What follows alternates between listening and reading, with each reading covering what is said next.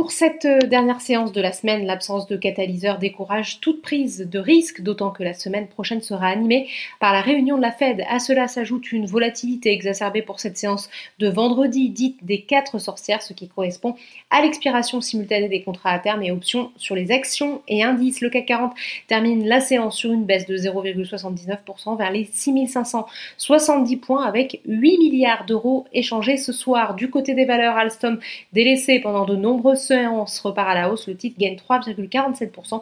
Il est en tête du CAC 40. Le luxe aussi se reprend après un trou d'air en raison des inquiétudes sur la croissance chinoise, principal marché du secteur. Kering progresse de 2,36%, Hermès de 1,39%.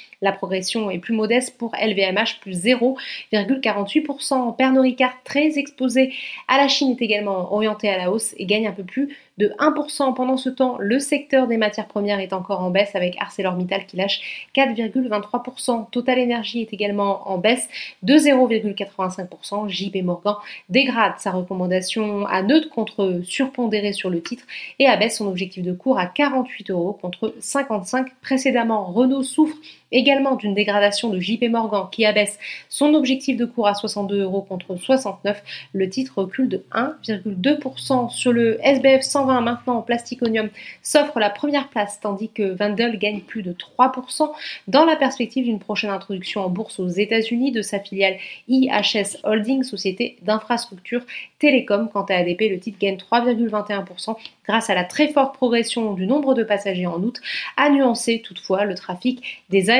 parisiens d'ADP ne reviendra pas à son niveau d'avant-crise avant 2025-2027, juge le PDG du groupe Augustin de Romanet. A l'inverse, JCDECO recule, chute lourdement, le titre souffre de son exposition au marché asiatique. Enfin, outre-Atlantique, beaucoup de volatilité aussi sur cette séance. Au moment de la clôture parisienne, les trois indices de la bourse de New York évolue en territoire négatif. Voilà, c'est tout pour ce soir. N'oubliez pas, toute l'actualité économique et financière est sur Boursorama. Thank you.